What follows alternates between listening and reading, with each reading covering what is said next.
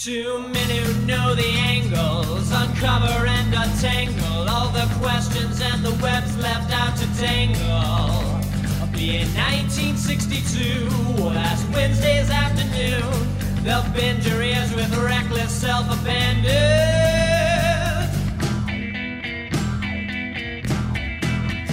The amazing spider talk. The amazing spider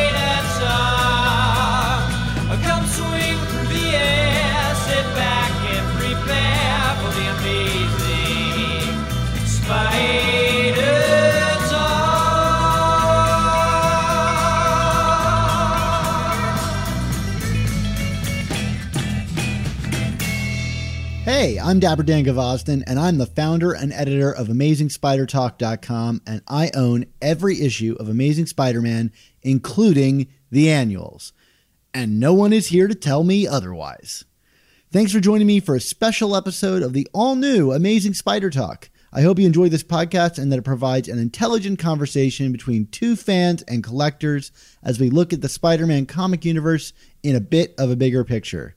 If you want to learn everything I know about Spidey, why not subscribe to the show starting back with the first season? You can enjoy the show on iTunes, Spotify, YouTube, or your podcast player of choice. I'd love to have you along for the journey through Spidey's past, present, and future. Just head on over to amazingspidertalk.com for all the details about where to subscribe. With the holiday season rapidly approaching, I thought it'd be fun to talk to creators who've released books all about the world of Spider Man, which would make great gifts whether for yourself or your loved ones. So today, I'm sitting down with Matt Singer, the editor in chief of ScreenCrush.com and author of the brand new book, Marvel's Spider Man From Amazing to Spectacular The Definitive Comic Art Collection.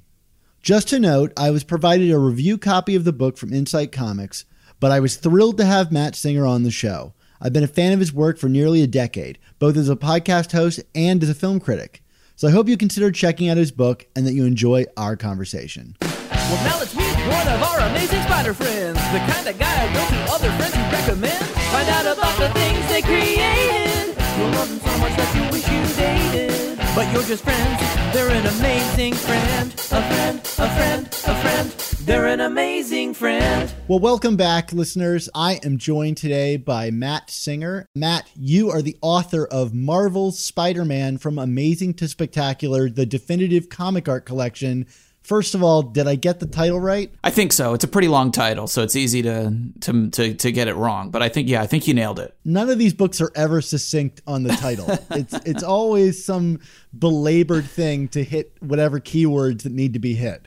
Did you have any say over that particular titling? I demanded that the word Spider-Man be in the title, which they graciously agreed to. But other than that, yeah, this was the publisher determined the title, and at different points it was a slightly different title. I'm not entirely sure how we wound up where we did, but I mean, you uh, you get it. I mean, it is a, it is an art collection, so the definitive comic art collection makes sense. I'm not exactly sure where the from amazing to spectacular came from to be honest with you. I don't know who suggested that. And and some people who are you know people who are really really into spider-man when they hear that they go so is there no web of spider-man in there? Is there no sensational? And i have to be like no every you know everything as as much as we could fit in there is in there. It's not just it does if you're a really intense fan it does kind of sound like it's like the the art collection of maybe the first 15 or 20 years or so. But it it covers pretty much everything up until uh, like the end of last year, the beginning of this year, 2019. The words adjectiveless don't really work right, well in the title. Right, exactly. You know, speaking of the history of the character, I guess I'm curious to get started. You know, I, I followed you for a number of years and you write a lot of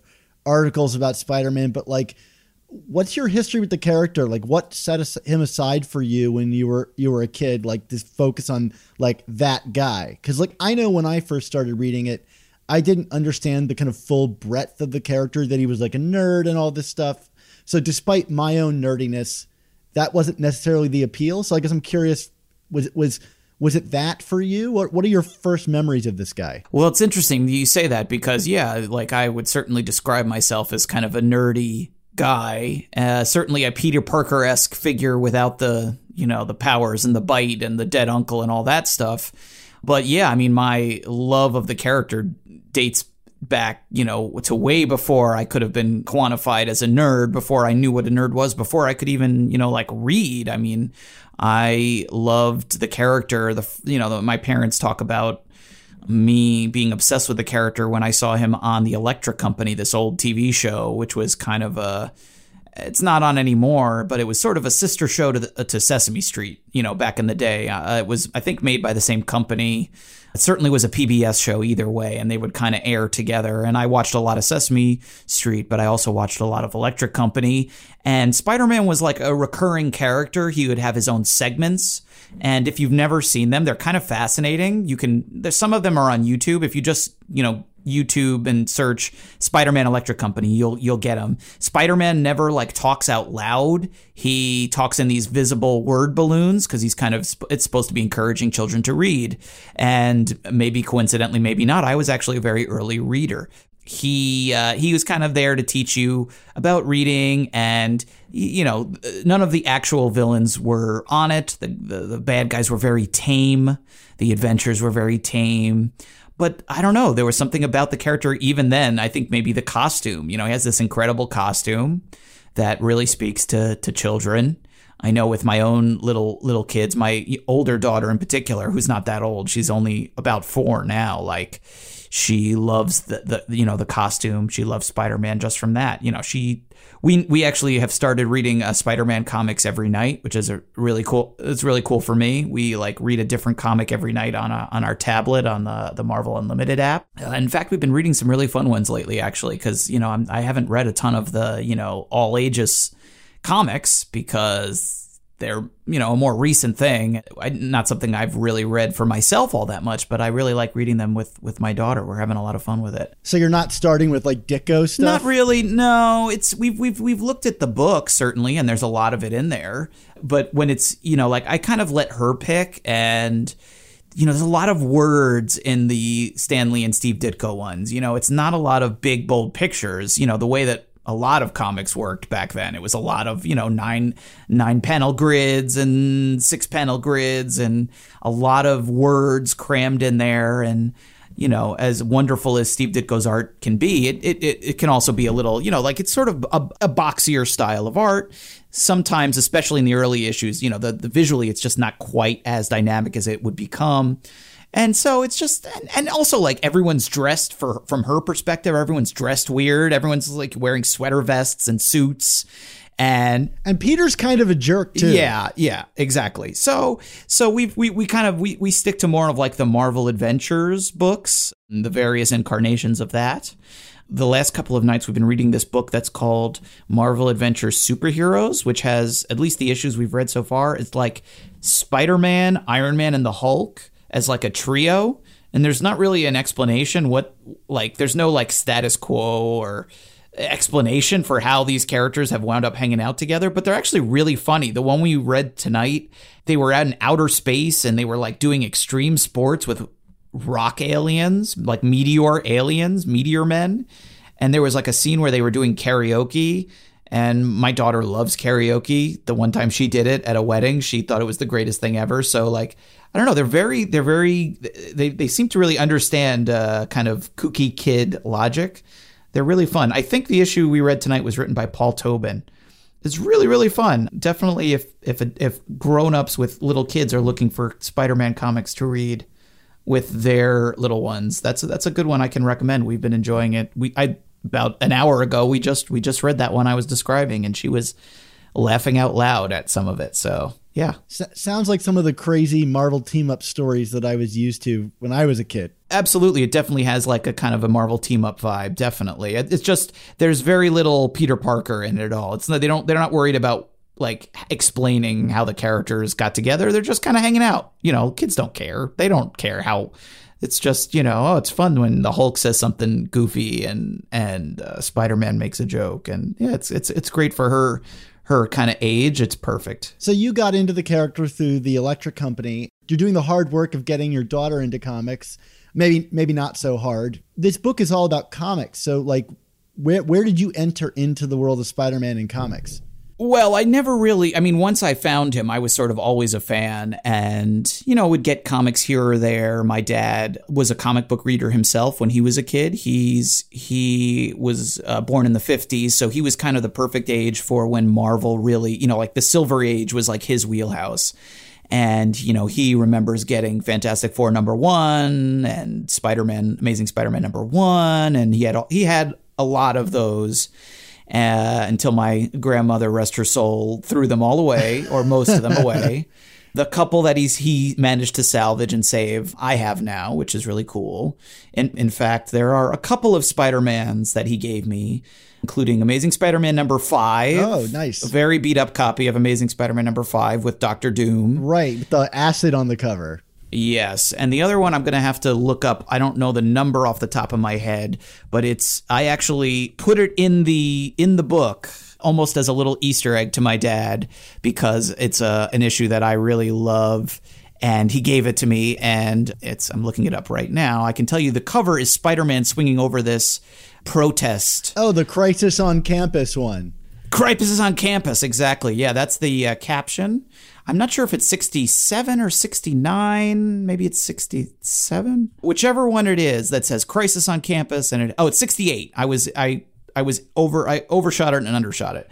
Amazing Spider-Man number 68. You can it, there is a copy of the cover of the amazing uh, John Romita cover in the book. That's for whatever reason that was one he had and saved and so he passed that one down to me, and I've always loved that issue, uh, partly nostalgically. So that one is in the book as well. It even found its way into the Spider-Man PlayStation 4 game. Is there is there a crisis? Is there a crisis on campus homage? I played the game, but I don't remember it. They like it's very quick, but they recreate the cover of it and blast it on screen for like a half second. It's it's fun. Oh, that's awesome! I didn't notice that. I was I was playing it when my I have two daughters, and one of them was a newborn, so some of it I don't remember all too well because I was playing it sort of in a haze of I would have an hour here or there, and I would instead of sleeping, I would play Spider Man.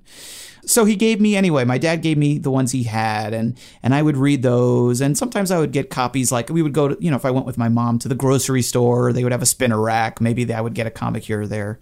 The the period that really hooked me was the 30th anniversary issues, which came out in 1962, which each had the holographic covers or hologram covers, whatever they were and I, you know, I've, I've, people have asked me this question, so I've said this answer, but I, you know, now that I think about it, I don't think I realized until just now, like, I was a big fan of the Marvel trading cards around that time. That's how I got into it too. The kind of Fleer Ultra and stuff. Right, exactly. And the first set had these like the they had like these hologram like the the rare hologram cards and they looked just like these covers. And now that I think about it, that was probably what made it so appealing to me was that they looked like those cards. But in any event, my dad, who I, you know, was a fan, he was like, "Hey, they're doing special issues for the 30th anniversary of Spider-Man. Let's go get them." So we went to the we didn't have a comic book store in my area at that time. We had this amazing video store called Easy Video that had a huge comic book section, bigger than some actual comic book stores that I have shopped in, ironically. And um, they had Amazing Spider-Man 365, which was the the 30th anniversary issue for that book with uh, a David Michelinie and Mark Bagley story with the lizard, which they I think I'm pretty sure became the like basically the the premise of the first episode of the 90s Spider-Man cartoon. Very good story, nothing mind-blowing, but for some reason I loved that issue. I loved the art. Uh, and I read it over and over, and I was just and and obviously that holographic cover was incredibly awesome. Too bad you couldn't print that in your book. Yeah, the holo. Uh, you know what? I really wanted to, but it just didn't look. You know, the hologram just doesn't. It just doesn't read. So there's plenty of Mark Bagley artwork in the book, obviously, but yeah, I couldn't sneak that one in there. I and then I had basically every issue of Amazing Spider-Man after that for for years and years. I I, I still certainly read every issue on the that Marvel Unlimited app. I, I haven't bought the physical issues in a while, just because I, I do here and there, but I it's it's just too expensive and too hard to get to the store every week with two kids. So don't go don't don't get the physical copies quite as much as I I used to or would like, but still reading. But yeah, that was that period of Spider-Man was the Spider-Man era that kind of hooked me as a obsessive reader and I pretty much haven't stopped at least reading from that's 1992 so that's 27ish years of pretty pretty careful obsessive reading Yeah, my first one was 375, so I was right behind you. Shifting from like our histories, I guess, with this character and stuff, I want to talk about your book. Obviously, that's what you're here for. Uh, We discussed the very long title of the book, but like, what would you, how would you summarize what this book is for our listeners? Like, what are they getting if they go to pick this thing up? Well, what they're going to get is, you know, it is a, basically like a coffee table book. It's very big. That's the number one comment I get from people after they buy it is that they did not, whoa, I did not expect it to be this big because it is really big. It's oversized. you know, it's like, one of the cool things about it is it's way bigger than like an ordinary comic book size. So, you know, t- you get kind of these beautiful kind of reproductions of the artwork that are even bigger than they were printed originally. So you can really kind of pore over the the artwork and there is quite a bit in it as the title suggests.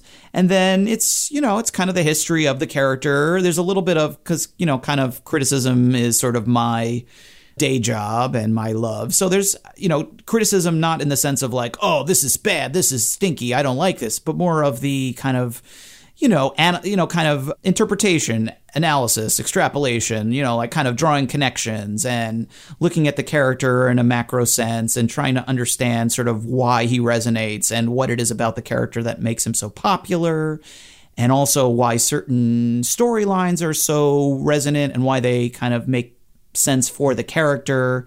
And yeah, there's plenty of history of the making of the character as well. I interviewed, uh, you know, I don't know exactly how many creators of Spider Man, but quite a few, well over a, a dozen. I talked to Gerry Conway and Tom DeFalco, Brian Michael Bendis, Dan Slott, Danny Fingeroth. Roger Stern, Alex Ross. It's been a while since I talked to these people. David Michelinie, who I already mentioned, I talked to.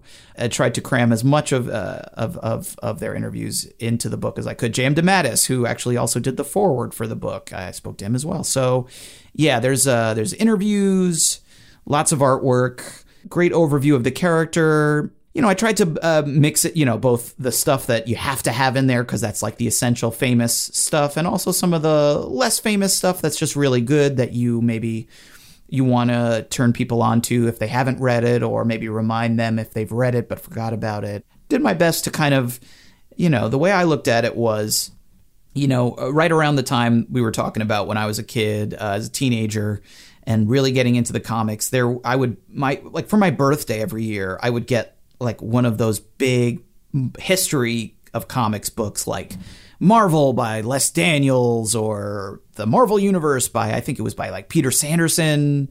There was a lot of them. And I would get like one a year and I would spend like all year like reading it and looking at it and then I'd get a new one and then I'd spend that year looking at that one. And back then there really wasn't one like that for Spider-Man, just just Spider-Man. Obviously there was Spider-Man stuff in those books, but I wanted I always wanted one just for Spider-Man. And so like in my mind what I might set out to do is kind of make the version of one of those books about Spider-Man, like the one that I always wanted as, as a teenager that I never quite had. So that's sort of the the the hole in your bookshelf this book kind of would would fill is if you like those kind of books, if you love Spider-Man, I feel like that's kind of the the niche I was trying to trying to hit, the sweet spot I was looking for is to try to be that book in your collection. I don't want to get into the like hows and the whys that this book happened because like it's a lot of kind of behind the curtain stuff. But I'm I'm very thankful that you were given the opportunity to do this because it is so a reflection of like someone who loves the comics and and, and so I I guess I'm curious from you is you know there's so much Spider-Man is such a transmedia property now. You know it's it's covering everything from I guess like juice drinks to cereal and back again. Was it tempting for your publisher and I guess you to try to include like things like the movies and the cartoons that arguably have a larger audience than the comics? That would that's probably a good question for the publisher. I have a feeling some of it is has to do with rights because, you know, as we've seen in the last couple of months, the movie rights to Spider-Man are so complicated and they're, you know, the, character is owned by Disney, but the movie rights are owned by Sony. So perhaps there is some reason that um, the publisher, which is Insight Editions, you know, isn't even allowed to throw the the movies in there. Uh, that said, if anyone wanted to make that the sequel book, which is just about Spider-Man movies, Spider-Man cartoons, Spider-Man games, Spider-Man Pop Tarts, all of it. You know, I would, I would, I would be happy to write that book too because I love all of that stuff as well. But yeah, it, And you'd have to eat all the Pop Tarts. which I, I would, I love Spider-Man Pop Tarts. They're delicious. I, I think they're an underrated Pop Tart, and I'm always excited when they bring them back because they have Spidey, Spidey berry filling, which is a very real fruit that's quite delicious. I was happy that it was just the comics because I do love the comics and there is more than enough to cover in a book. I mean, I could have made a book twice as big, twice as long, twice as in depth as the book you got. The people, you know, some people ask like what was the hardest thing about writing this book? And by far it was just writing the book you see when I could have easily written twice as much.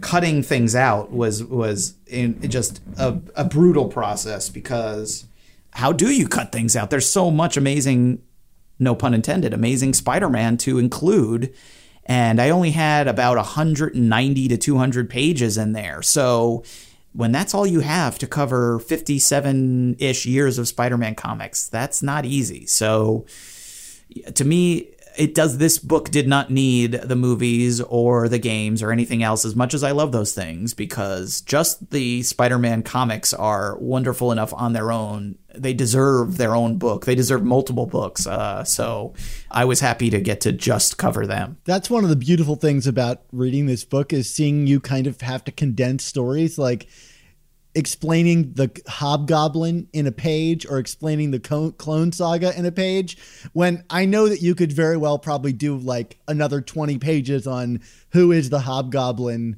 etc you're just you know I, I loved reading this and getting to the sentences that were like yeah the hobgoblin. They didn't really solve who that was and then they did the hobgoblin returns years later. And it's like boy there is like you know, endless minutia that could go in there. But you do such a great job of succinctly wrapping it all up. Like I would feel comfortable handing this book to my wife, say, and letting her understand a little bit more about how this all fits together without having to kind of push up my glasses nerdery of me explaining it to her. Yeah, it, it should be, hopefully, if I did my job, it should be clear to people who maybe, let's say, who you know are most familiar with like the movies and are interested in kind of dipping their toe into the into the world of the comics like if you have someone in your life who you kind of want to try to get hooked on the comics i feel like this would be a pretty good gateway drug so to speak to the wider world of it you know like you could kind of hand them this and say you know like you know, it's it's a big book, but it wouldn't take you that long to read the whole thing. Really, it would give you a pretty good overview. It might give you some places to go to, like, oh, this this particular, you know, like, oh, this Ultimate Spider-Man, that looked pretty interesting. You know, there's like a whole chapter on Ultimate Spider-Man. Maybe I should start with that. Or, oh, I really liked um, you know, these um these Stan Lee John Romita ones, they look so beautiful. I, I want to read some of those. Do you have some of those I could borrow?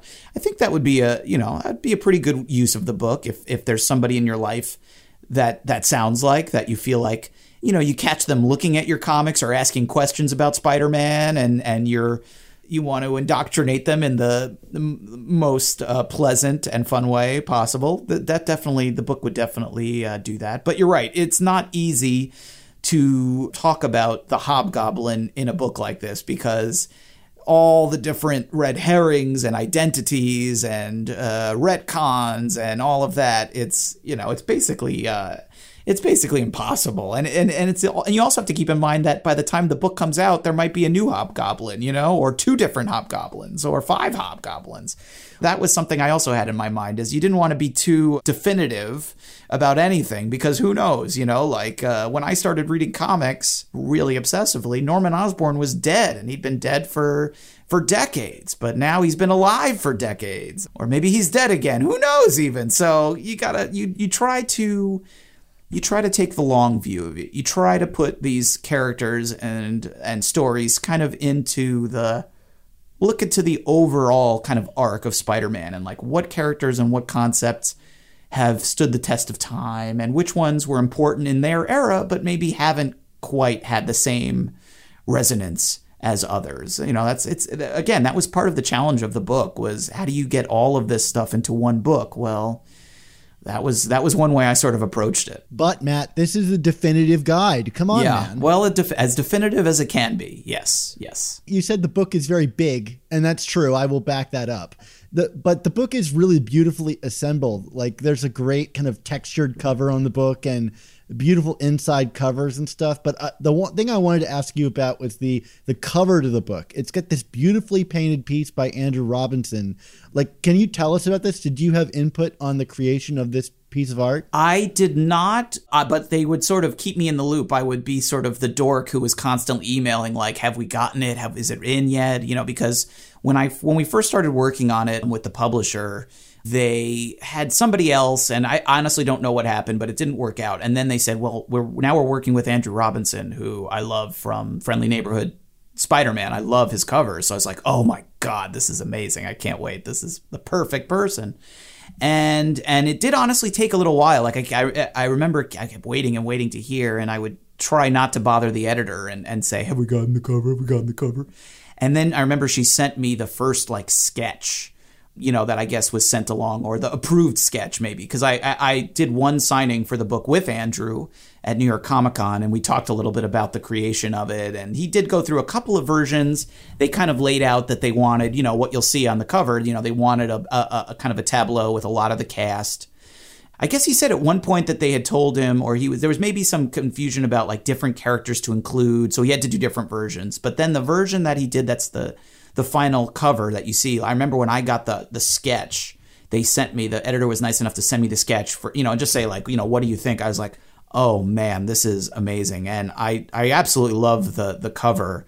I obviously I am a little biased here, but I think it's really the perfect the perfect artwork for the book. When I saw uh, Andrew at the convention, when I did the signing with him, he was selling the original artwork. And the actual painting of it was so even more gorgeous in person, and I wished I could have afforded to buy it. I did get a print of it and had him sign it, and that's uh, actually hanging in my house now. So that's that's one of the coolest things about writing this book is is having in any way been associated with that piece of artwork it's really really cool yeah just i mean it's it's pretty great It's also a big deal to have someone like J.M. DeMatteis do an introduction to your book. Can you talk about how that came together and why you chose him of all people to be the guy that introduced your book?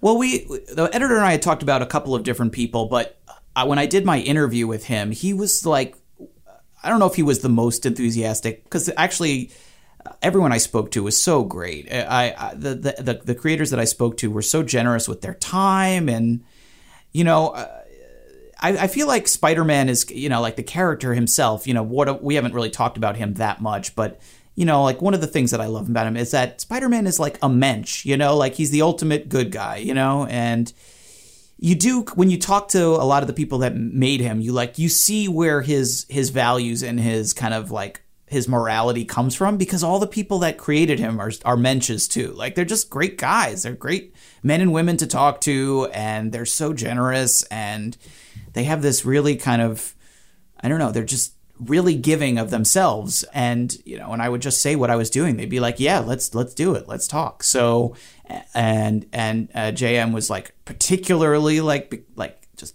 generous and forthcoming and had these great answers for everything and would give me more than I asked him for, and so it was just like maybe maybe he'd be the right person to do the forward, and and that was it. He did it, and he did a he did a fabulous job. And yeah, another kind of pinch me moment for a Spider-Man dork is to like write a book with him doing the forward, and you know the, cover. It's it's pretty pretty awesome all around, really. I mean. Don't tell the publisher I said this, but I would have done this for free. So the fact that I did get uh, paid a little bit to do it was pretty was pretty pretty good. JM was one of the first guests we ever had on the show, so like he's always been very uh, generous to us, and I was pleased to see him, you know, doing this intro for you, which is very well written and and very kind. I, I felt. Yeah, he's awesome. You know, the book itself, like you mentioned earlier, is broken into chapters that kind of separate out the history of Spider-Man. Like you said, it, it was hard to kind of limit it down. Is there an era of Spider-Man comics in particular that you feel like, oh boy, if I could kind of really dive into that era a bit more, I I wish I could have. God, it's hard to pick one because it, I could have. I, I like I said, I could have written you know twice as long a book with each chapter being twice as long as it is.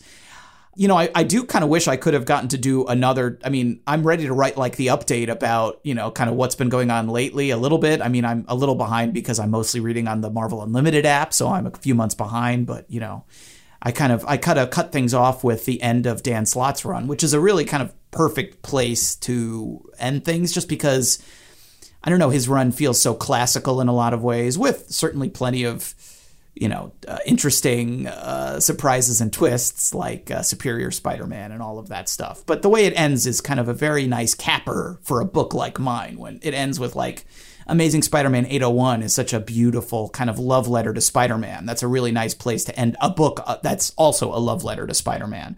You know, there's a little kind of conclusion of the book, and the last image of that issue is, is one of the last issues in the book. There's that, and there's a really lovely Steve Ditko panel that's like the one of the you know, a lot of Steve Ditko's early issues especially end with a very similar issue of like Peter Parker walking off into the distance alone, sadly, or kind of contemplative with like Spider-Man's image kind of looming over him. And so that's that's on the end of the book too. But yeah, all the stuff that uh, like Nick Spencer's been doing and the Friendly Neighborhood Spider-Man book, I love, I think is fantastic.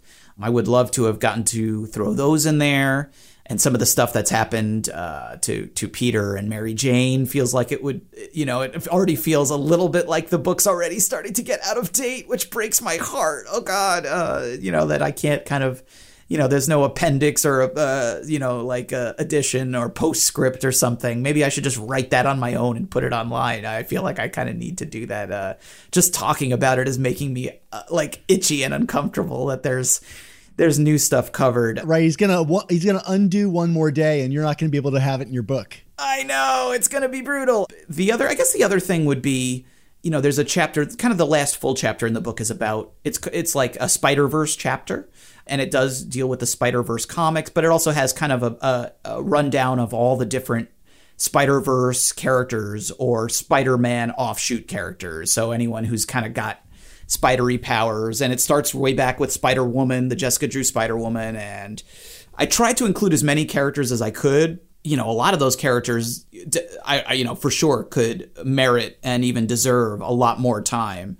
I gave Spider Gwen a uh, a sidebar. You know, Miles certainly has a lot of uh, real estate in that chapter, but that chapter could be three or four times as long. Just getting into all the different characters. There's some like Spider-Man 2099 I loved as a kid and he's certainly in there, but um, you know, I could have written more about him.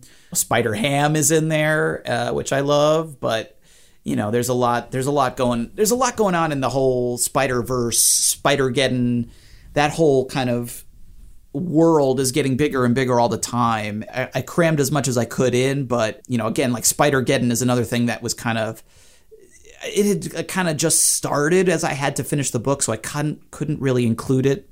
Characters like Spider Man and Spiders Man. I love every kind of every weird character in those books. I, I adore. I think they're so creative and clever and funny. And I would I would happily put every single one in in the book if I could. So these interviews that you did, you know, they they really span like every chapter like checks in with nearly everybody that you interviewed, which is really impressive. So like I'm curious how you kind of conducted these interviews so that you like knew you could get all these different topics did you did you kind of like shotgun it you know like you're like i'm gonna spray everywhere with each person and see what i can get yes it was mostly a matter of putting together the dream list of who I would want to talk to and you know like the the list you know and like consulting with the editor and with Marvel who you know kind of had the final say on the finished book and everything and just trying to get as many of them to talk as I could. And there were certainly some that it just didn't work out. And, you know, some that I had, you know, like uh, just couldn't quite make it into the book, but did my best to get as many people as I could. And yeah, as many uh, eras uh, of Spider Man creators as I could as well. You know, Stan Lee passed away just before. I got the job, which is a bummer because man, if you know, you wouldn't wouldn't that have been cool? I did get to interview him once years and years ago when I was working for IFC. I interviewed him at E3, the video game convention. He was there hyping. I think it was Ultimate Alliance or one of the Ultimate Alliance games. And for whatever reason, he was there, you know, just doing a public appearance and signing autographs. And, you know, he obviously he was he was not exactly uh, up on the game itself, really, but you know, he was Stan Lee. It was fantastic. He, you know, he was just in character and he was so funny and it was great that I got to do it. Yeah, I would have loved to have, you know, talked to him for the book but that was not meant to be. But uh, I, I, you know, like you said, there's a there's a very nice range, you know. So there's there's there's people, you know, there's interviews in every single chapter, pretty much, multiple interviews in a lot of chapters. Sometimes people giving their different interpretations of uh, what was happening at the time, but that's part of the that's part of the fun. But yeah, it's it was definitely a shotgun approach. I think is probably a good way to describe it. Uh, it was as, as as far and wide as I could cast my net as possible, and pretty much everyone who I spoke to is in the book in some shape or form. I mean, I would have loved to. Some of these interviews were two and three hours long. I would have loved to have, you know, I was sitting there going, God, I wish I had a way to use all of this. I would have, you know, wanted to like just put transcripts in the book if I could have, because there was there was so much good stuff. But uh, that was an again, just cutting things out was the biggest challenge and heartbreaker. Well, I really enjoyed the information that we got out of Alex Ross in your book, you know, because he doesn't really do a lot of interviews. And I thought that the kind of tidbits that he gave you on the original design of Spider-Man's costume and how he was updating it, I thought was really fascinating. Yeah, that was really cool. I yeah, I, I was able to get in touch with him. You know, I, I I don't have a ton of artists in the book, which I you know for whatever reason the artists are harder to track down. They are or maybe they're just busier because they're all drawing all the time, and they don't have time to talk to a, a yokel like me, which I totally understand. If you're going to talk to one person about sort of the, the you know the the Spider-Man like kind of the design. I mean, he's a great guy to talk to because you and and you could tell when you talk to him too like he's really thought about it. It's not just like, "Oh, it's a cool costume. It's really attractive." Like he can explain to you why, you know, from a design perspective. And I don't want to just kind of tell you what he said because that's kind of part of the fun of reading the book, but like he can explain like why children do connect with this character and why you know the Ditko original design still works and what makes it special. And it has to do with proportions and the shape of the face and the shape of the eyes and the the the, the you know the different ways that the the the, the different char- the the colors in the costume, you know, kind of play off of each other. And then he talked about the redesign that he did for the end of the Dan Slott run. He can talk, you know, he talked about because I actually thought his version of the costume was really cool. I really liked that kind of update. So we talked about yeah how he approached des- redesigning it, and he and he said like you can't you know it's like you know, it's like trying to improve the Mona Lisa or whatever. Like you're not gonna. He didn't want to change it too much. It wasn't a radical uh, reinvention. But I actually even told him how much I loved the costume in that Spider-Man game. I even mentioned that that I was like really excited to see it in the game. And it was. I know when I was playing the game, that was one of my kind of go-to costumes. I would change the costumes all the time because that was one of the cool things about that game. But the the Alex Ross Spider-Man costume was one of my my go-tos that I spent a lot of the game in because it looked so cool. I actually think it almost looked cooler in the game than it did in a lot of the comics. Because in the comics, a lot of the times, you know, it kind of uh, when he on his covers they really nailed the kind of like metallic sheen. Like he knew what, exactly what he was going for. And certainly when you're doing like a painting and you know like one a month it's probably easier to get the detail and really capture the texture of it.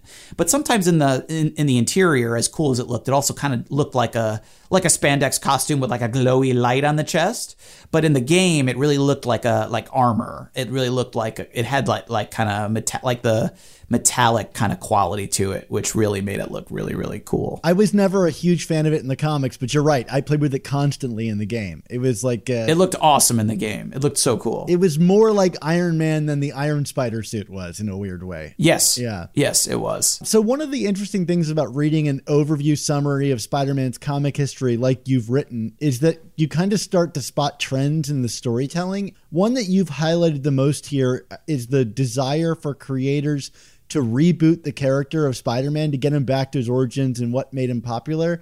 I could ask you a ton of questions about this subject, but I guess I'm curious in your opinion, do you think this kind of backwards looking desire is something that the character will ever escape? And do you think that this kind of quest by these writers and editors to revert the character has hurt him in the long term? I don't know that I see it so much now, but I mean, well, it's interesting. It's a, this is a complicated answer because right when I was starting to read, and I guess you were starting to read too, like that was the number one, almost like publishing directive. It seems was Spider-Man has gotten too old. He's too mature. He doesn't reflect our audience, which is ironic because the audience for comics has gotten older and older and older. We need to figure out a way to make him seem younger. And from like 1990 on, uh, for a long time, it was like every single thing that happened to Spider-Man in a macro, again, a macro sense, not every individual issue, but like the kind of impetus behind a lot of the events and the new kind of when a new creative team would come on or a new publishing initiative would happen, it was always about how do we how do we simplify? How do we bring him back to his roots? How do we make this more accessible? How do we get back to the core of the character?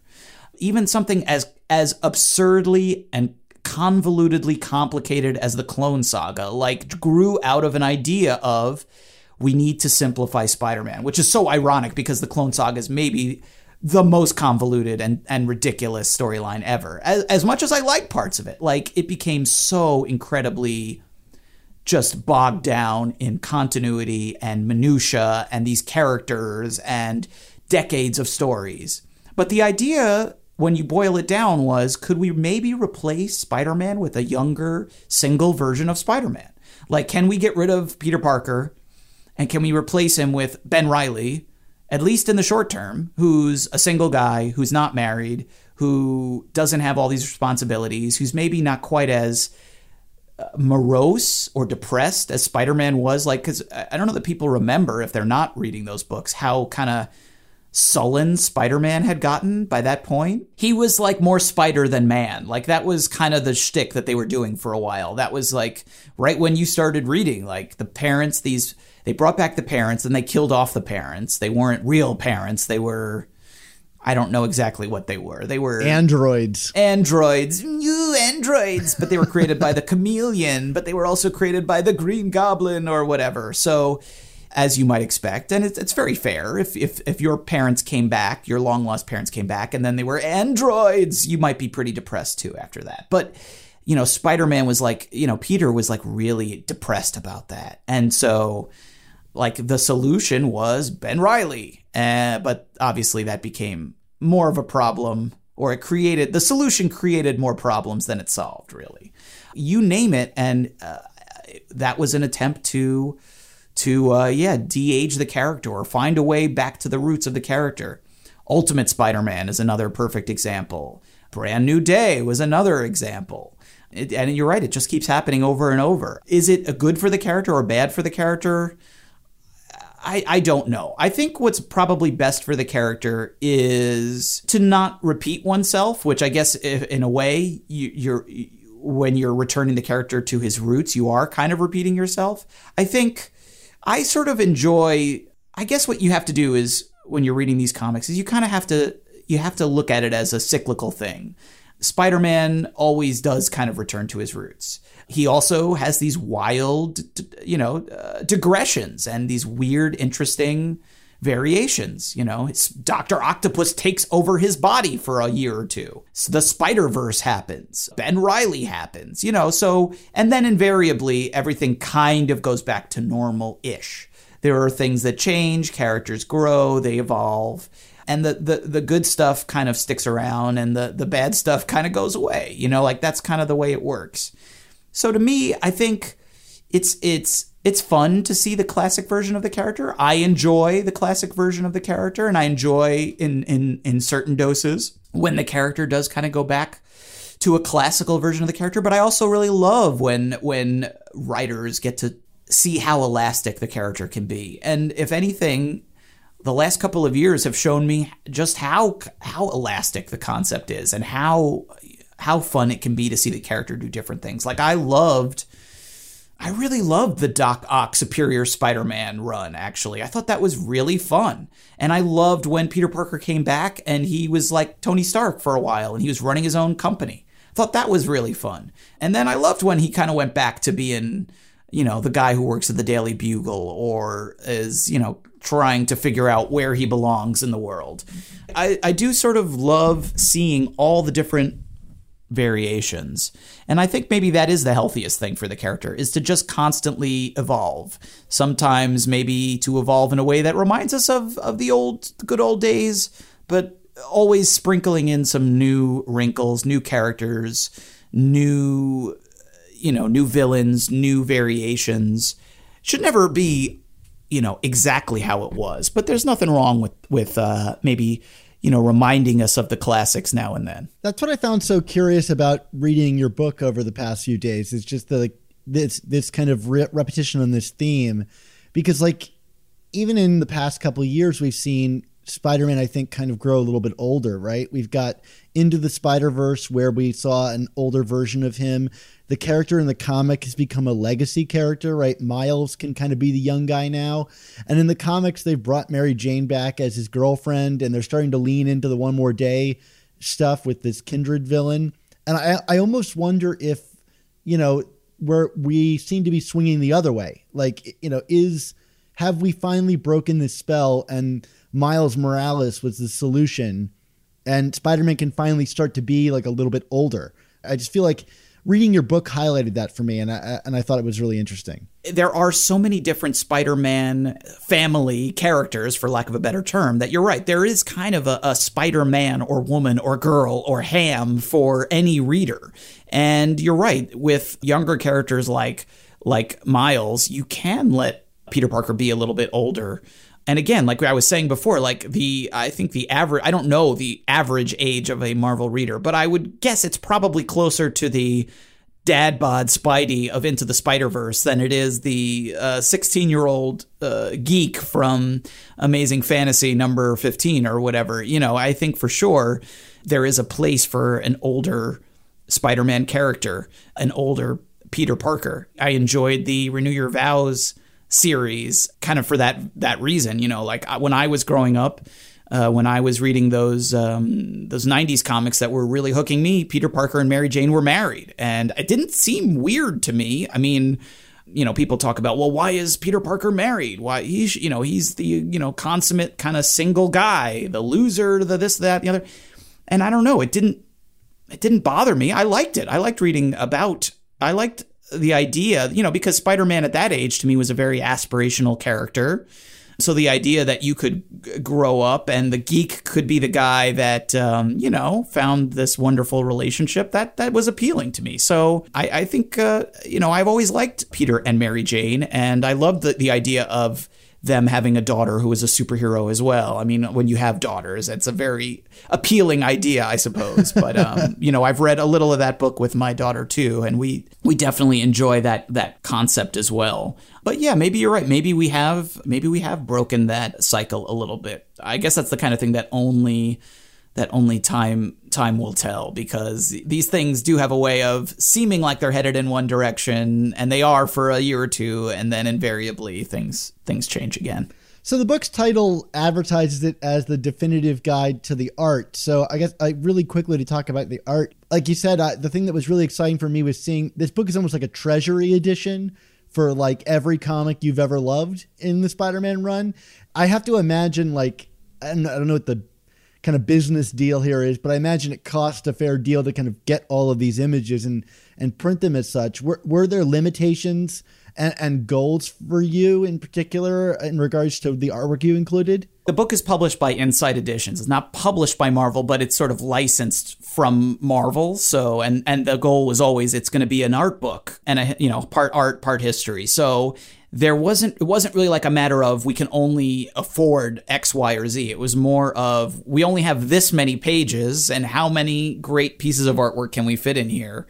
The way that the art was kind of done was as I was doing the research for the book, which was just reading and rereading hundreds of, of books, I would just keep lots of notes on on stuff that I loved, stuff that, you know, again, kind of like what I was saying earlier, it's like the stuff that has to be in there, you know, like you know, uh, like lifting the uh, the the giant uh, debris off of his back in the the, the classic Stan Lee Steve Ditko, you know, uh, saving Aunt May kind of stuff, and then just trying to find some interesting, you know, things that aren't maybe as famous or as iconic, but are really um, fun or beautiful or unique or whatever it might be.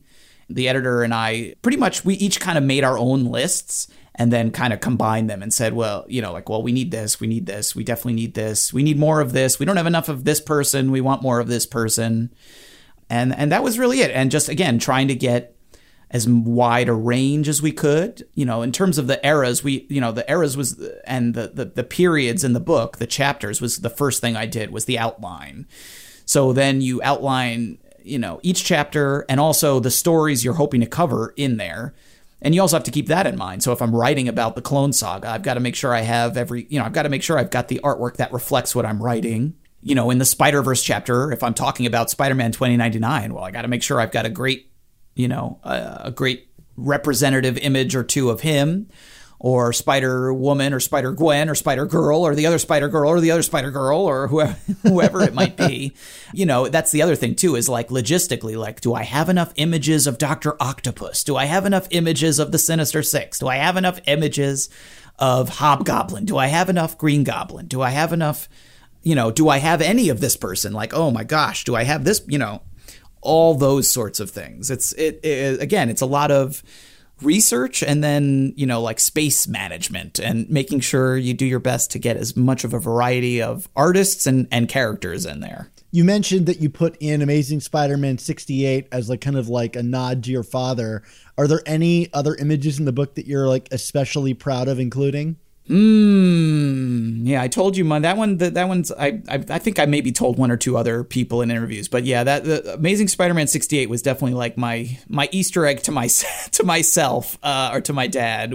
I mean, it's a great piece. It's an amazing cover, but it's definitely one that I have a lot of nostalgic feelings towards. I'm trying to think. I mean, I tried not to do that too much. I tried to really let the artwork speak for itself and to pick ones that I thought were particularly you know appropriate for whatever we were doing. I love that you included, for example, the the Buckingham image from the Mets game. Like that, like oh, yes. that to me was like that one's personal. You know, as someone who used to live in New York for a while, like that always takes me back to like living in New York, and uh, and I thought that was a special inclusion. I guess that's true. Perhaps a Mets fan would not include an issue of Peter Parker and uh, Uncle Ben going to a Mets game and learning life lessons through the tragedy of being a Mets fan. You're right. That that I have to be honest and say that someone who was not a Mets fan as I am might not include that in their Spider-Man book, but that is a great issue. I really love the the Paul Jenkins and uh, Buckingham run of Peter Parker Spider Man, or I guess it started there and maybe it went to uh, Spectacular Spider Man at one point. It had, might have had a few different titles, that book. I always love that run. It's so kind of low key and really based in the characters. You're right. I did throw that in there. Uncle Ben has some wonderful speeches in that issue about basically about why losing is okay. And if you're a Mets fan, you learn that losing is okay. And Spider Man is a guy who has learned to live with loss. You know, that's part of what makes him Spider Man is that he does sometimes lose. He doesn't always save everyone.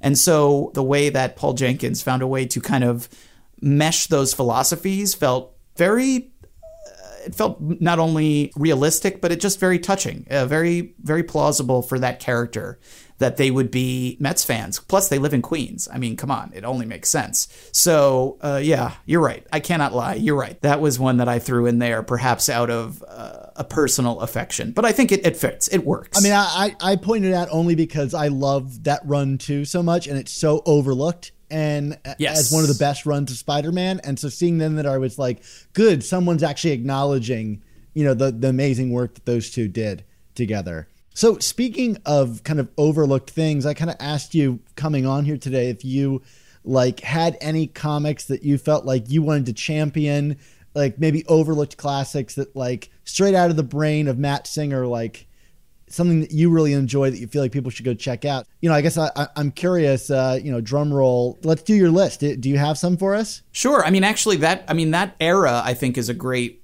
era to kind of champion and it really dovetails nicely with what we were talking about in terms of of Peter Parker kind of you know this the the urge to make him younger and I feel like that era not just the the the Jenkins Spider-Man but also the, what Straczynski was doing an amazing Spider-Man at the same time. Like that's one of the few periods where they actually let Peter Parker feel a little older and they didn't try to make him younger. I guess they just realized, well, we have some amazing writers and uh, artists. Why don't we let, let like the fact that they're going to make amazing comics like be the selling point? And uh, it was those books sold pretty well for a long time. To me, like I reread and uh, you know hundreds and hundreds of Spider-Man books. I really enjoyed rereading a lot of them. Some were as good as I remembered. Some were better than I remembered. And I really thought this period, as much as I enjoyed reading it at the time, I thought it was even better than I remembered. You know, I did not remember that the when the Straczynski run starts, Peter and Mary Jane are separated, like like an actual marital separation. And that stuff is like really mature. They're like the way that their relationship is written is really beautiful. And I love all the stuff. That's the period where Aunt May finds out that he is Spider Man, that Peter is Spider Man, and they have that issue long conversation. I'm a sucker for any Spider Man comic where two characters just sit in a room and talk the whole time. I, I love that. I love the Ultimate Spider Man where Peter tells Mary Jane he's Spider Man. That's another favorite of mine. I think that in that era, obviously by the end of it it got a little more it got bigger. You know there were storylines. There was you know a lot of there was there were some big storylines with villains and and honestly some of those were the weakest parts of that era. But when you had those guys jenkins and and buckingham and straczynski and and mostly uh, romita jr like all like kind of just doing like really good like small scale like character stuff and and growing the characters and their relationships I, I loved rereading those books, and I think they hold up really well. And it's kind of a timeless era of of Spider Man, actually. And and like the, the the the supporting casts are are tiny. It's really just Peter and Aunt May and and Mary Jane for a lot of it. And I guess Uncle Ben is kind of the ghost hanging over the the Jenkins run because he's he's discussed or he's in a lot of those books and flashbacks and and and and, and scenes like that but it's it's really kind of nice too to like have this really you know it's like uh, it's like a pure distilled Spider-Man in a sense because there's not too much of the the Daily Bugle and, and Empire State University and all those those people who are great. I love the sporting cast too, but it's kind of awesome to have this really intense, like almost like Spider-Man melodrama going on in those in those books. So that would probably be one that I would would highlight for sure as like I honestly don't know whether the I have no idea, and these things change. I don't know whether those books are considered masterpieces or or not at this point. I really don't know. I know they ended on a way that left a lot of people with kind of a, a, a sour taste in their mouth. So I, I honestly don't know whether they're beloved or not. But if you haven't read those in a while, that was a situation where like I had a very tight turnaround on this book and I did not have time to read everything and I didn't have time to read stuff that wasn't going to wind up in the book or you know sometimes I would get enough that I would be like okay I can move on I can I can write about this and I just found myself I kept reading more and more of those books cuz I they were just so fun I didn't want to stop. So that would be my my first pick for sure. We did a whole episode on the doomed affairs issue where it's like Peter and Mary Jane reuniting at the airport and and how much we love that issue even though Doctor Doom seems like a weird add-on. But yeah, there's that. you mentioned that issue, and the, then the conversation with Aunt May. Like those are just incredible melodramatic pieces. You're absolutely right. Yeah, they're wonderful. So that would be one, and then I think another one that I would I would definitely pick out, and it has a little sidebar in the book because I love it so much. And those those sidebars that are in the book were kind of things that I I basically begged my editor to let me do, basically because I had so much stuff to cover like i've said like one one way that i found to cram more stuff in was like well let me do some sidebars where i just kind of talk for a page or two outside of the main kind of narrative and history i'm writing about something and so that was how I snuck in some extra stuff that I loved. And one of the things that has a sidebar in the book is Untold Tales of Spider Man, which is a book that I really love. And again, another example of them trying to find a way to make Spider Man younger again but uh, they did it in a way that I thought was really clever and unique in that it was an attempt not to erase things that had happened or undo things that had happened, but to add on to what already existed. So the idea was, and I'm sure most of your listeners know Untold Tales of Spider Man, but like it was this book that also was really special at the time because it was 99 cents when most comics were probably by that point they were probably two two bucks, maybe a dollar fifty if you were lucky, but mostly two bucks.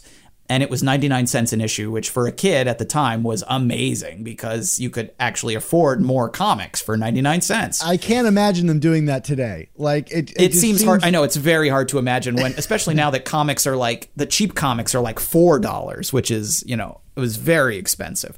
So you know, just imagine. I guess the equivalent would be like just imagine if there was a monthly book coming out now that was like two bucks a month. It, it's like unheard of, but that's how this book was. Just a fabulous book. It was basically set in between the original issues of the Lee and Ditko run, and it was imagining like sort of these extra adventures that we had never seen before. You know, like the title says it all, was the untold tales of Spider-Man, and it was Kurt Busiek and and Pat Olliffe was the artist, and I just loved that book. I think the whole thing is really really fun. They would introduce new. They had some new villains. They would do, you know, classic villains um, sprinkled in. There's a really awesome annual that I put the cover by Mike Allred is in the book. It's like Spider Man and the Fantastic Four, and I think it's like Spider Man and the Invisible Woman go on a date, and it's very awkward and uncomfortable. That's a really, really fun book. I'm pretty sure the whole thing is in the Marvel Unlimited app. If you've never read it, it holds up really nicely. They managed to kind of capture the flavor of the old books without it feeling super old fashioned. I could look at Pat Olliffe's Spider Man all day. He's like the one artist I feel like never got the fair shake on doing amazing. He's really, really good. And he does kind of capture the flavor of of the Ditko style, but without it being kind of slavishly devoted to it. It's his own. It's still it's his own thing. It's very recognizable of as his work if you know his work. I don't know if there's there's trade paperbacks of it, and if there are, I don't know if it's as cheap as it should be based on the fact that the original issues were only ninety nine cents.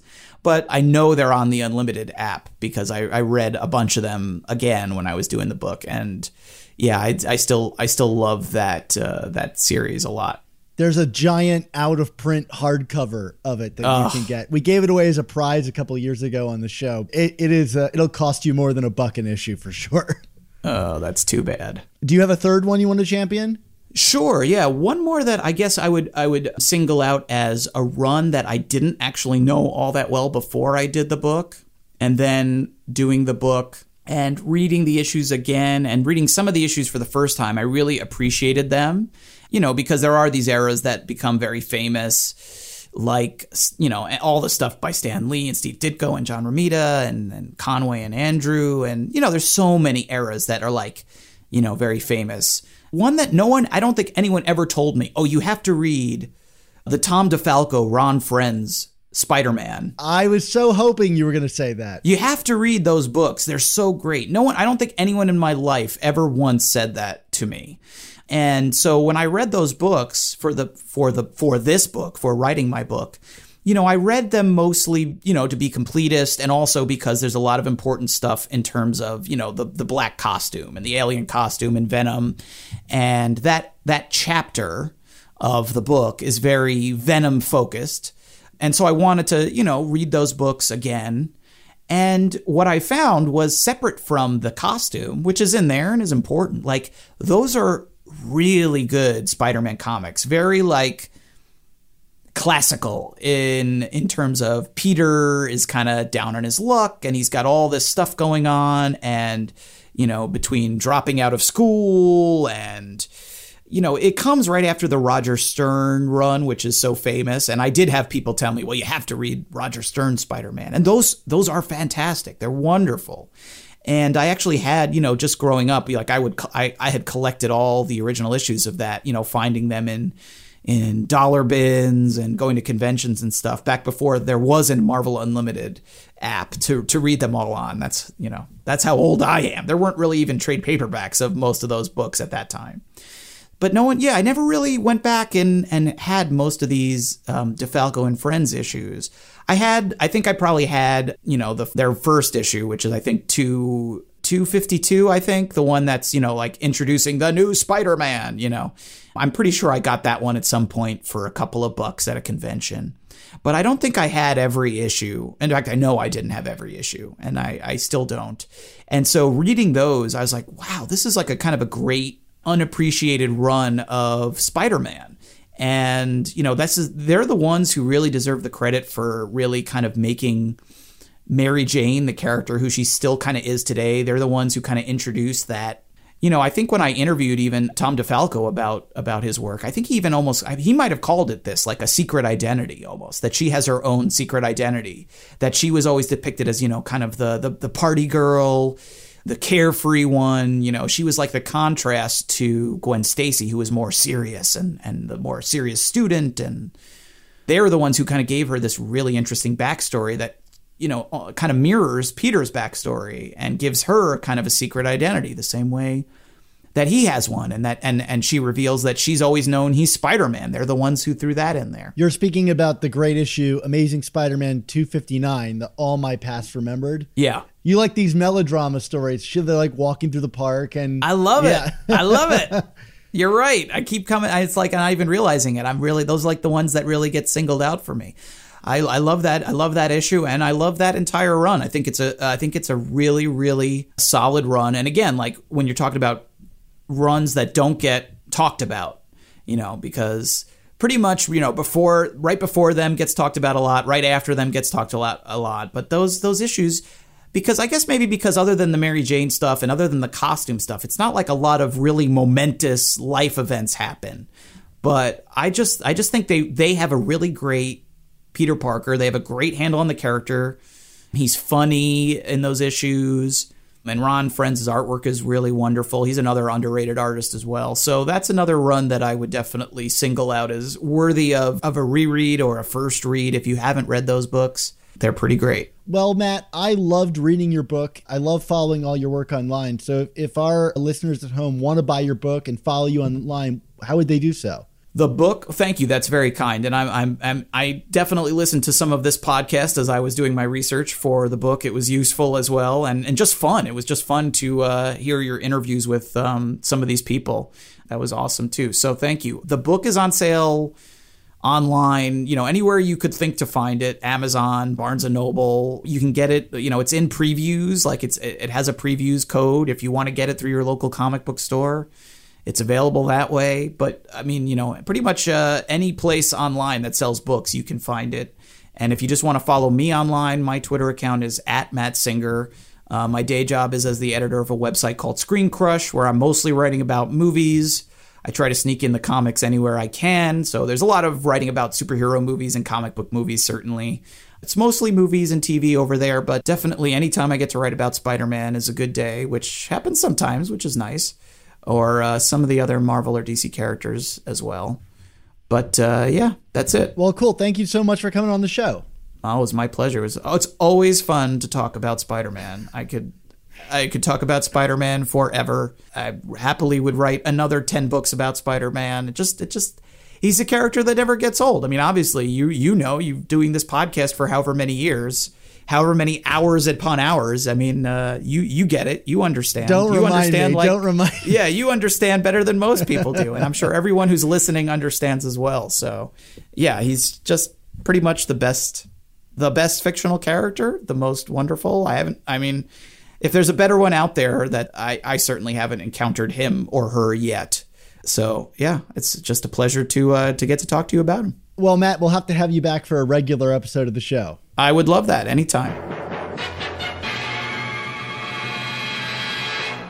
Thank you again to Matt Singer for joining me to talk about his new book, Marvel's Spider Man From Amazing to Spectacular, the definitive comic art collection. And thank you to you, the listener, for joining us for this conversation. Please consider checking out Matt's book. I have placed a link to where to purchase the book in the episode's description for you to enjoy. Also, for our Patreon subscribers, be sure to check out our Patreon page and your podcast player this week for a special review of Amazing Spider Man number 35. There's no better place to join on the Patreon bandwagon than to join us for our exciting coverage of the Nick Spencer run. Remember, for just $3.99 a month, the price of a new comic book, you'll get access to our exclusive new issue reviews, B book reviews, extended interviews, mailbags, and more. And for $10 or more a month, you'll get access to some awesome commissioned artwork this season from Barry Kitson. Also, be sure to check out our sister show, The Untold Talks of Spider Man. Plus, we've also got the amazing Spider Slack community for you to join. Just check out this episode's description for a link to join our Spider Man Talkin' community. And a special thank you to Rick Coast, our amazing, spectacular, adjectiveless web of editor who cut together this very episode. Rick, why don't you tell us a little bit more about yourself, where we can find your work, and what you think about Matt's new book? Thanks, Dan. This is Rick, and you can find my work at modernaudiodrama.com, where all of my shows are located, or you can also go to rickcoast.com to find some of my other projects. And the book that we're just discussing in this episode, while I was editing the episode, I was so impressed I went out and bought the book myself. It's beautifully done, full of amazing artwork, commentary, articles. I highly recommend it. And as of this recording, there's still plenty of time to go out and buy it for your favorite Spider Man fan. And I would be remiss if I don't mention Mark's book as well. Both books would look great under the Christmas tree. Happy holidays. Thanks, Dan. Back to you. Awesome. Thanks again, Rick. If you want to follow me on social media, you can check out my Twitter account at SupSpiderTalk. But I'd be remiss if I didn't issue a special recommendation from my friend and co host Mark Ginocchio. If you're looking for another book to pick up this holiday season, why not check out his book, 100 Things Spider Man fans should know and do before they die? I've got a link to that book in the show notes. It's super cheap, helps Mark and the show out, and is stuffed full of a ton of Spider Man knowledge that we bring to the show each week. It'd mean a ton to us if you check it out. But mostly, I want you all to remember that with great podcasts, there must also come the all new Amazing Spider Talk.